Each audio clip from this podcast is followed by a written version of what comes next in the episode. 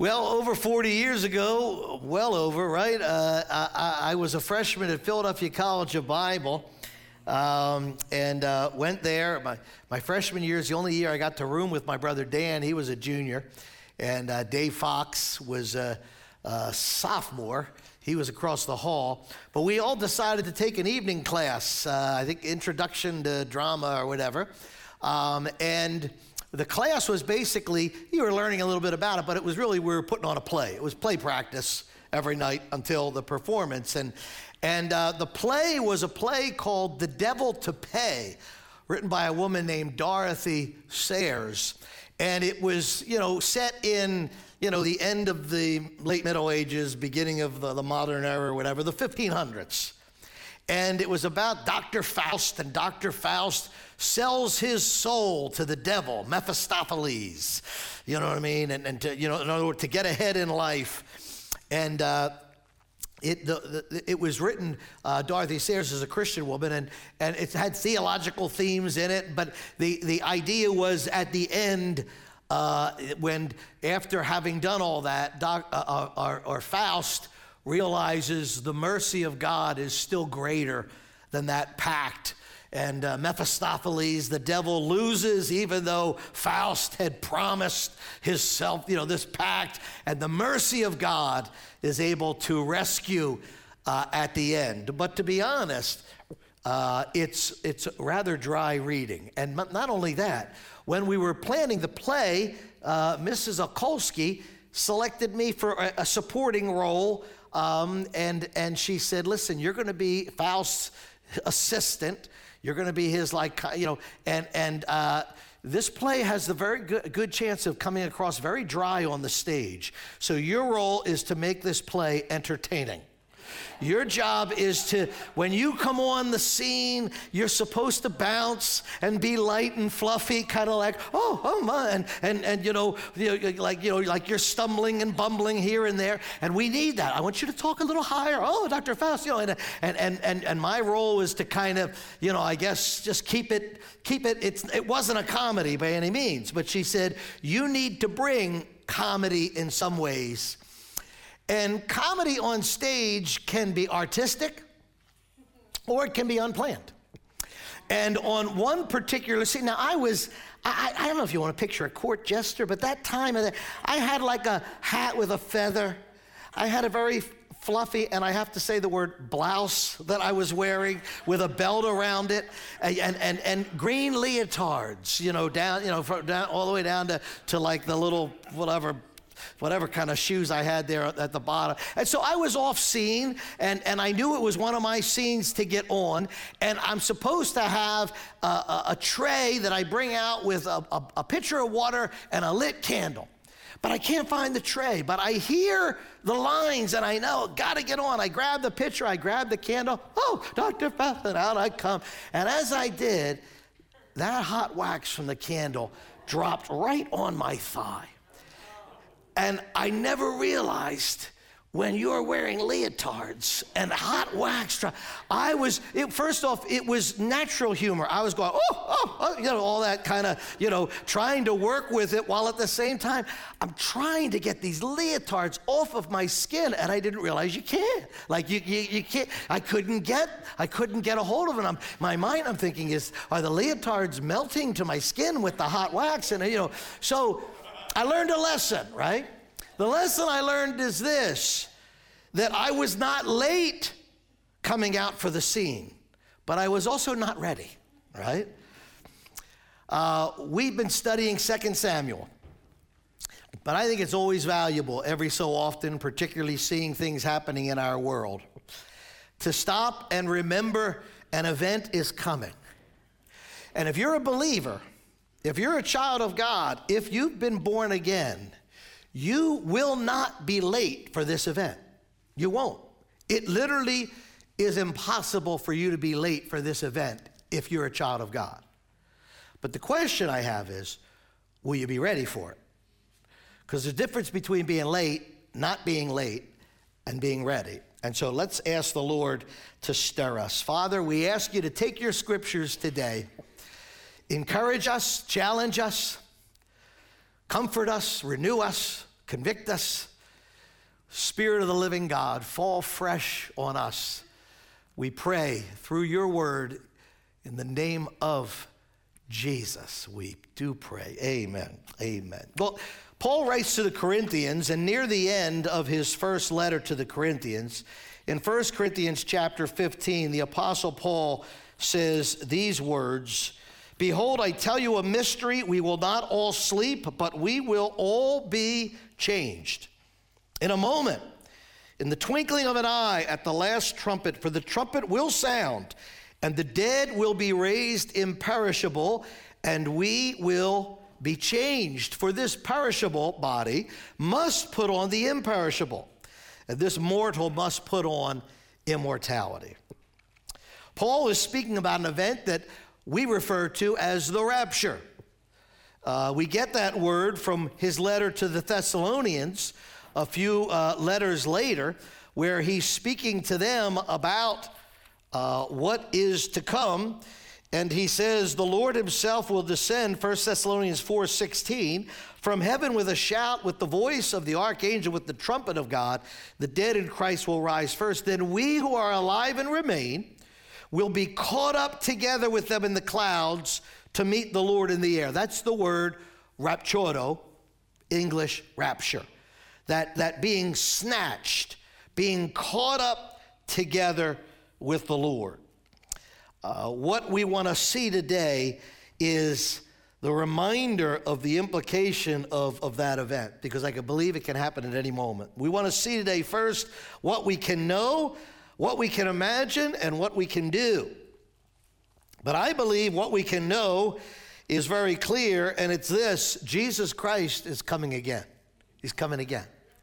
Now, in the body of Christ, wonderful scripture loving individuals, there's disagreement as to how that will unfold.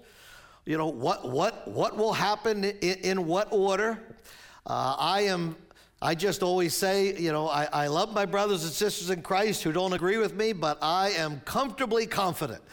Uh, uh that, that, scripture lays out the fact that the very beginning of the return of Christ is the rapture of the church, that he is going to call us to meet him in the air. And I believe that. I believe Jesus makes clear he's coming in Matthew chapter 24. Uh, we read there in verse 30 of Matthew chapter 24, Jesus says, uh, let me get the beginning of the verse. And th- then the sign of the Son of Man will appear in the sky. And then all the tribes of the earth will mourn, and they will see the Son of Man coming on the clouds of the sky with power and great glory. Jesus says this event is coming. The angels say that in the book of Acts. After Jesus goes to the cross, he's crucified. He is risen from the dead in great power. He talks to his disciples about uh, that, uh, his plan for them.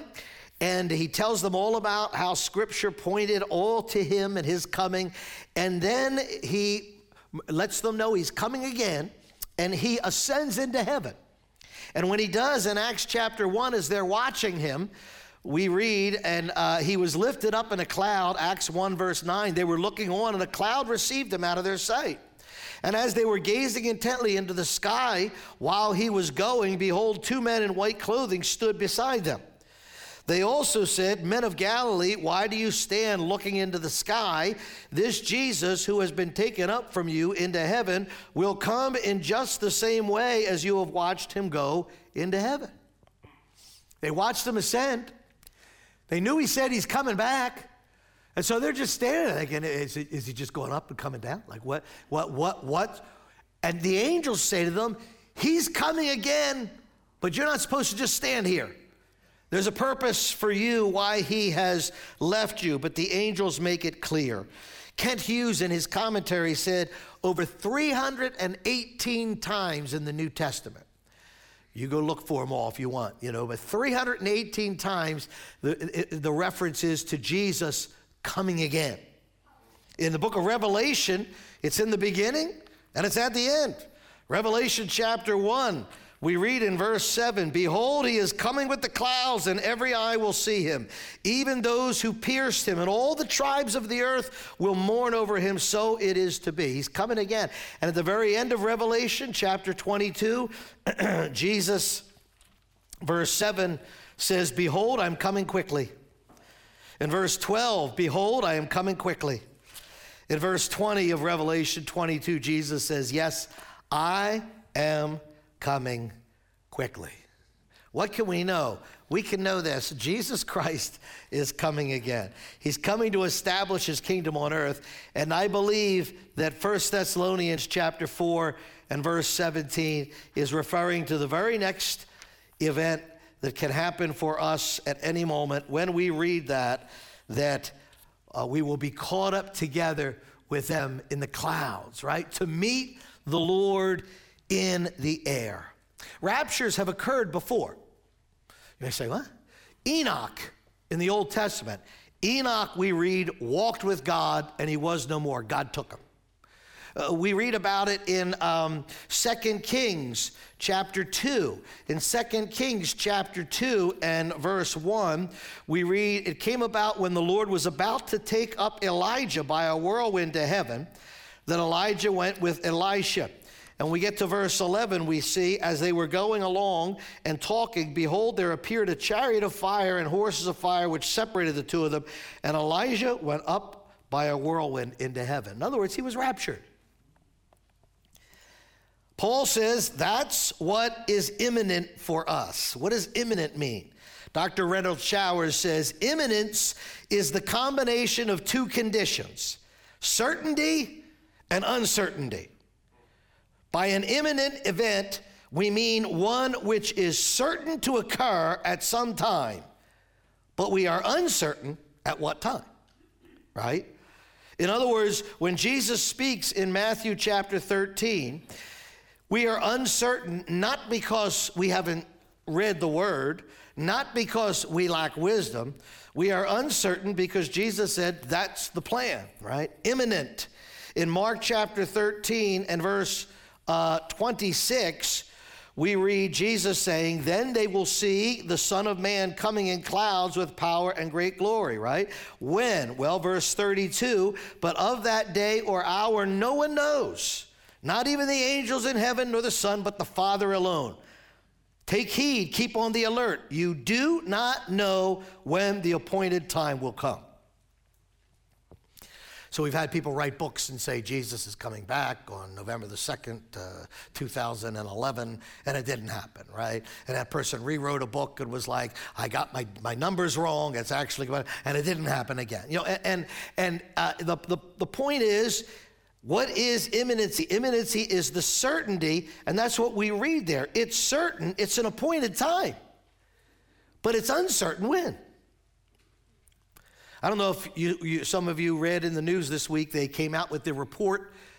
If you remember a couple months ago, the, the Boeing 737, where the door blew off in midair while the plane was flying filled with passengers.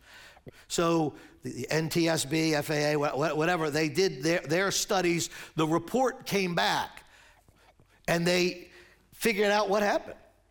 The door had four particular bolts that really were necessary for the, for the plug part of it, and they were repairing that. They took it to the Boeing facilities in Washington state and they made the, the, the repairs. Uh, unrelated, you know, they, they just happened to be photographing the reinstallation of the door on the plane. And, and as they researched and found these photographs of the reinstallation of the door, they realized the four bolts that had been removed that were necessary for the heavy security of the door. They could get the door in place, but the four bolts that were necessary to keep it there, they were missing. Nobody noticed it. Nobody picked it up. It's very different from the astronauts. If you remember when we lost our astronauts in space, uh, there were people on the ground saying that they shouldn't be flying, the O rings aren't going to hold, it's not going to work. Nobody picked it up, so it wasn't an imminent event. In other words, nobody was on the plane saying, That door's going to go any moment. We just don't know when. But it's going to happen, right? They obviously wouldn't have gotten on the plane, right? Imminence requires certainty and uncertainty. Certainty that Jesus Christ is coming again, uncertain we don't know when, which is what makes it any moment. Expectancy. And the early church clearly was expecting Christ to come back any moment. When, when, when Paul writes to the Philippians, in Philippians chapter 3 and verse 20, he says, Our citizenship is in heaven, from which also we eagerly wait for a Savior, the Lord Jesus Christ. We're eagerly waiting, we're expecting Him to come. In 1 Thessalonians chapter 1, what does Paul say about their lives in verse 9? For they themselves, the people who know you, they report about us what kind of reception we had with you, how you turned to God from idols, and you turn to serve a living and true God, and to wait for his Son from heaven, whom he raised from the dead. That is Jesus who rescues us from the wrath to come. See, Paul doesn't say, You're saved now and you're waiting for the tribulation and the wrath of God. No, he says, You're waiting for the moment that we get caught up because we are not meant to experience the wrath of God. Does that mean the church isn't going to suffer? Not at all. Listen, we have brothers and sisters in Christ around the world who are losing their lives because of their faith in Jesus. They're, they're in lands where militants are, are, are, are, are literally causing them to be martyred, right? Any, any of us could suffer for our faith in Christ. It doesn't mean we won't. Matter of fact, we know we'll experience tribulation and difficulty. But we're not. but when we talk about what's ahead, Paul says you didn't get saved to wait for the wrath of God upon the earth. You got saved to wait to be caught up. And the early church was waiting. What can we know? We know that Jesus Christ is coming again. We know it's imminent. In other words, I may not finish this sermon.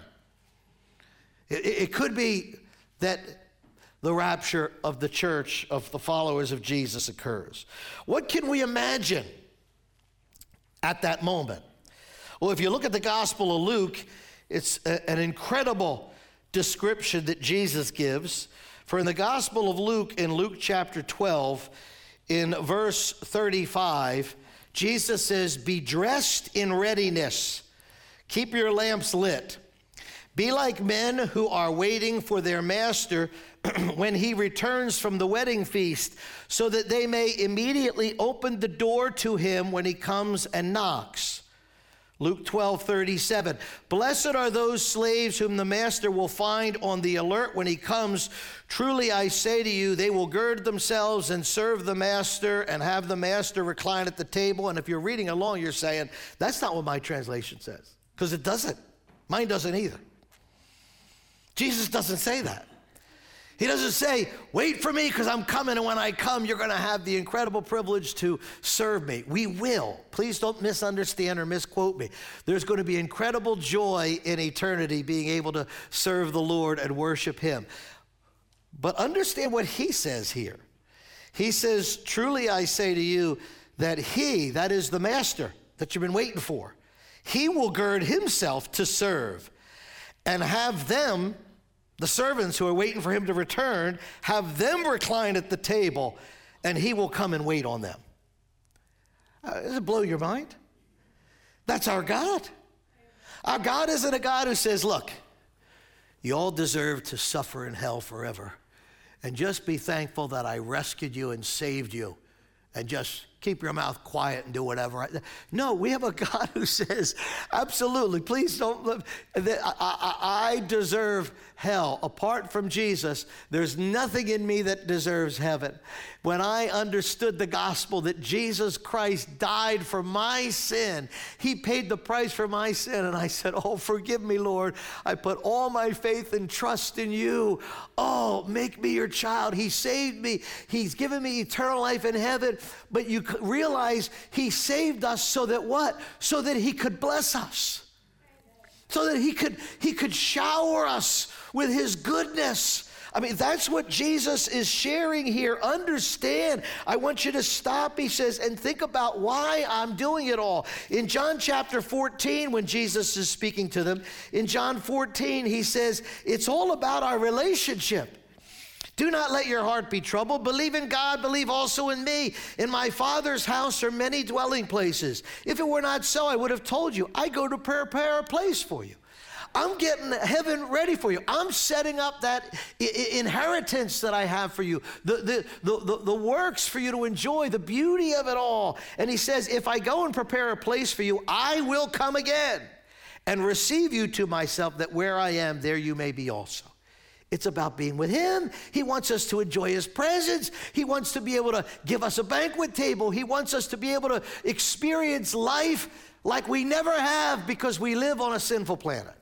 That's why Paul says to the Thessalonians, we're going to be caught up together to meet him in the air, and so shall we ever be with him. Jesus says, You're going to be with me. Paul says, We're going to be with him. No wonder the songwriter said, I can only imagine what it will be like when I walk by your side. Paul tells the Romans, after explaining all about every one of us is a sinner. And if you've never heard that, folks, I hope you hear it today. Scripture's so honest. There is none that are righteous, not one. All of us have sinned and come short of the glory of God. Paul tells them how they can be saved, not through works, but through righteousness that can come through faith in Christ.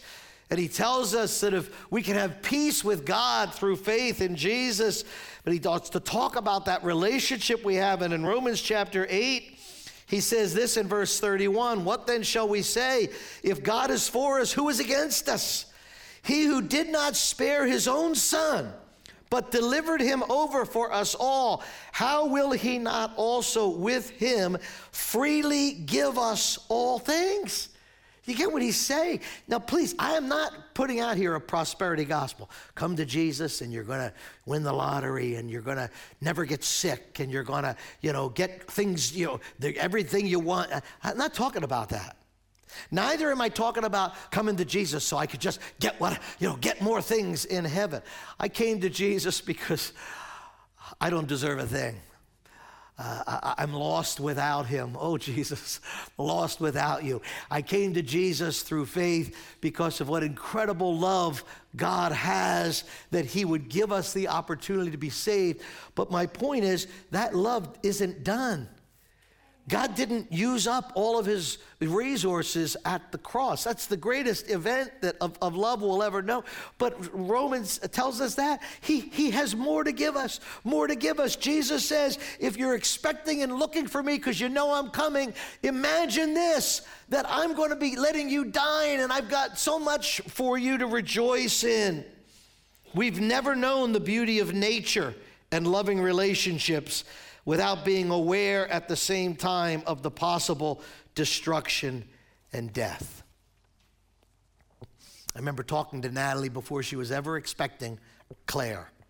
And like other women, you know, perhaps a young at the time, well, what, what if God, what, what, if God, you know, if God doesn't give me a child, or if I just know that I'm, I'm going to have a child? I said, listen, if you think having a child ends your anxiety. It's just the beginning. because you become so aware of everything that can go wrong. You all know that. And it doesn't end when your children get into their teenage years. Matter of fact, it doesn't begin there, it doesn't end there. It doesn't end when they leave the house. You, you, you just have a set, you carry with you that sense of awareness of all the hurts that life can bring, right? That we don't know life without that. But we should think about it sometimes. I, I was listening yesterday to my Michael W. Smith 2 album. Now that one was was I, I was yeah that we, matter of fact we one of the songs we sang today was from his first album I think you know oh Lord our Lord how majestic is your name but I was listening and and his number two album that was like eh, eh, I don't know 80s or whatever and he sang a song called I Am Sure and he had a phrase in there where he says, I like to think about the new creation, things that God will do. And he sings, So every now and then I stop and close my eyes and I enjoy the view, right? Do you do that? Do you stop and close your eyes and go, wait a minute, wait, what is it gonna be like? Do you enjoy the view? Or does this view prevent that for you? I don't mean whatever's happening over there. I mean earth, you know. Does the, you know what, what, what, what, do you enjoy the view? Do you spend time and think about love without loss? Variety without jealousy? New adventures without any risk or worry, sharing without fighting. You could go on and on and on. Do you close your eyes and imagine what's in store? Because it could literally be at 11:53 that you're starting to experience that, right? What can we know? Jesus Christ is coming again. The rapture is imminent. It can happen at any moment. What can we imagine? We can imagine what God has in store, the incredible beauty of what? Human life. You're not going to be a bird, you're not going to be a feather or a butterfly. That's just not in Scripture.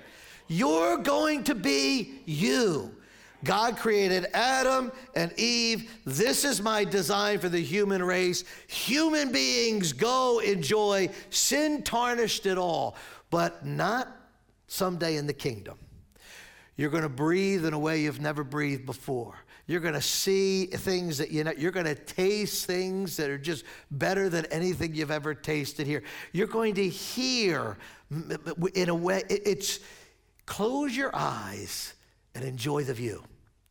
Because that leads to the third thing and the last thing. What can we do? What can we do is what he tells us in Luke chapter 12. What can we do is not that we sell everything and we go buy some land down in South Africa like Jim Jones did years ago. And, uh, we're not talking about any of that. We're here for a reason, we're here for a purpose, right?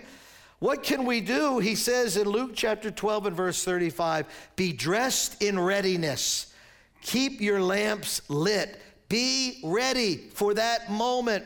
Verse 38 Verse 39, but be sure of this, that if the head of the house had known at what hour the thief was coming, he would not have allowed his house to be broken into. You too, be ready, for the Son of Man is coming at an hour you do not expect. Be ready. Be ready. Mark chapter 13, Jesus says four times, Be alert, be alert, be alert. You don't know when I'm coming, be alert. How do we remain ready? Like I said, do we remain ready by we just all live here in the church and just keep singing, He's coming? No, that's not what He has for us. How, are we, how do we be ready? Well, James gives us one aspect. I'll give you a few. James gives us one. And, and the first thing we read about is don't spend your time grumbling and complaining while you're still here. The Church of Jesus Christ, Christians are, are Uh, uh, we're supposed to be the ones that those around us say, you know, I never hear that person complaining. I never hear them grumbling. In James chapter 5, what do we read in verse 7? We read, Therefore be patient, brethren, until the coming of the Lord. The farmer waits for the precious produce of the soil be patient about it until it gets the early and late rains. You too be patient, strengthen your hearts, for the coming of the Lord is near. Do not complain, brethren, against one another. Right? The judge is standing at the door. I'm not saying you can't ever get, oh, that was a lousy banana. I'm not talking about things that, yeah, yeah, that, that's okay. All right? you know, but I'm talking about that, that a lifestyle of, boy, grumbling. Look what they got. Look what I didn't get. This isn't fair. What's going on? But you know, it, it, it, it's tied into a second thing, and that is don't be captivated by things of this earth. What, what does Jesus say in Luke chapter 21? Not that you can't enjoy them. Don't be captivated by them.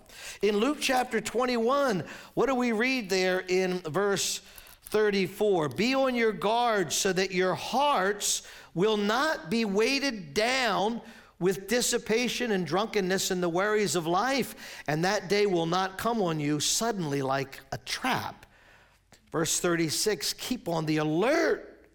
Notice, don't let yourself get, you know, what, uh, I guess we'll, we, while we're waiting, we might as well just dull our senses and just get drunk or, or, or stay on this heightened sense of anxiety and worry about all things. Jesus says, if you know what's coming and if you take the time to enjoy the view, it should eliminate from you being captured, being held captive by this earth, right? Again, folks, listen to me. You're, don't let you know, cults are take extreme. You, you, you say, oh, boy, I, I, was all excited. I got a new car this week. Great. Thank God for your new car. Enjoy your new car. Don't be captured by it. Don't let it take hold of your heart, right? That, that, that, that it, it somehow can rob you of your joy. Don't be grumbling and complaining. Don't be captive. Stay faithful with the gifts God's given you.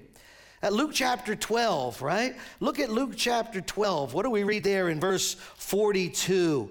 Uh, this is right after he said in verse 40, You too be ready, for the Son of Man is coming at an hour that you don't expect. Verse 42, the Lord said, Who then is the faithful and sensible steward whom his master will put in charge of his servants to give them their rations at the proper time? Blessed is that slave whom his master finds so doing when he comes. How do you stay ready? Be faithful with the gifts God's given you. Care about the lives that he's put around you.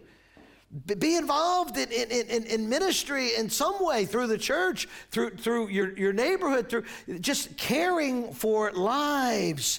What are you doing with the gifts God has given you? We're supposed to be ready and alert. How? In such a way. in 2 Timothy, when he talks about being ready in the sense of being ready to be approved by God, what's he say? Study to show yourself a, a, an approved workman when, when, at God's coming, that you're, that you're in the Word. Read the Word, confess your sin. Be ready. Walk with God. Enoch walked with God and God took him. How do we be ready? Be ready by staying away from grumbling and complaining and being joyful and, and, and being a faithful servant. But, but you know He's coming. Consider what's ahead and be ready. Be ready. Listen, if you're a child of God, if you've been saved, I promise you this you're not going to be late to the rapture. You may be in your car putting your makeup on while you're driving, but if, if the rapture's coming, you're going at that moment. That, what I mean is, you, you know, you're not going to be late. The question is, will you be ready? And, and you listen, if you're embroiled in, in, in sin right now and you're a child of God, you know you're not ready. Confess it, lay it down. Lord, give me a new readiness for your return. Maybe you're here today, maybe you're watching online, and if I asked you if you were born again, you would say, I, I don't know. If I said, Do you know when you die, will you go to heaven? And you say, I, I'm not sure. Well, you can know. Because scripture says, These things I've written to you who believe in the name of the Son of God, that you may know that you have eternal life. Know it. It's a promise from Jesus, right? Whoever hears my words and believes in him who sent me has eternal life and shall not come into judgment, has passed from death to life. Have you done that? Have you come to faith in Jesus? When I got saved as a teenager, I remember a song by Larry Norman at the time, and it was about the rapture, that moment that's coming. And he sang the words at that moment there's no time to change your mind. The Son has come and you've been left behind. Don't let that be you. If Jesus raptured the church at this moment, don't be one of the ones that's sitting here saying, I missed it. And it's, it has nothing to do with money, it's nothing to do with signing up for something. It's right where you sit right now. Almighty God, I need your salvation. Save me thief on the cross saying, I need you, Jesus. Jesus says, Good, because today you'll be with me in paradise. Let's bow before the Lord. If you're here today, friend, and you've never put your faith in Jesus, for your sake, Jesus wants you to be ready for his coming. Your heart just, oh Lord God, I confess my sin to you. I need Jesus. I believe he died on the cross as the only payment for my sin. He rose from the dead. I put all my faith in what he did for me. Save me, God. You pray that prayer, right now, God will make you his child. Christian friend, the, the coming of Jesus is sure. If you're a child of God, He's going to catch you up in the air with the rest. But are you ready? Are you living a life that is ready for that event? Are you taking the time sometimes to stop and enjoy the view of what's ahead so that you would be faithful, serving in the time that you have. Today's a brand new day, my friend. Let all of that baggage fall off, whatever it is, drop it at the feet of Jesus. Cleanse me, Lord. Give me a new, fresh walk. He will. Thank you, Father, for this passage of Scripture. Thank you in the name of Jesus. Amen.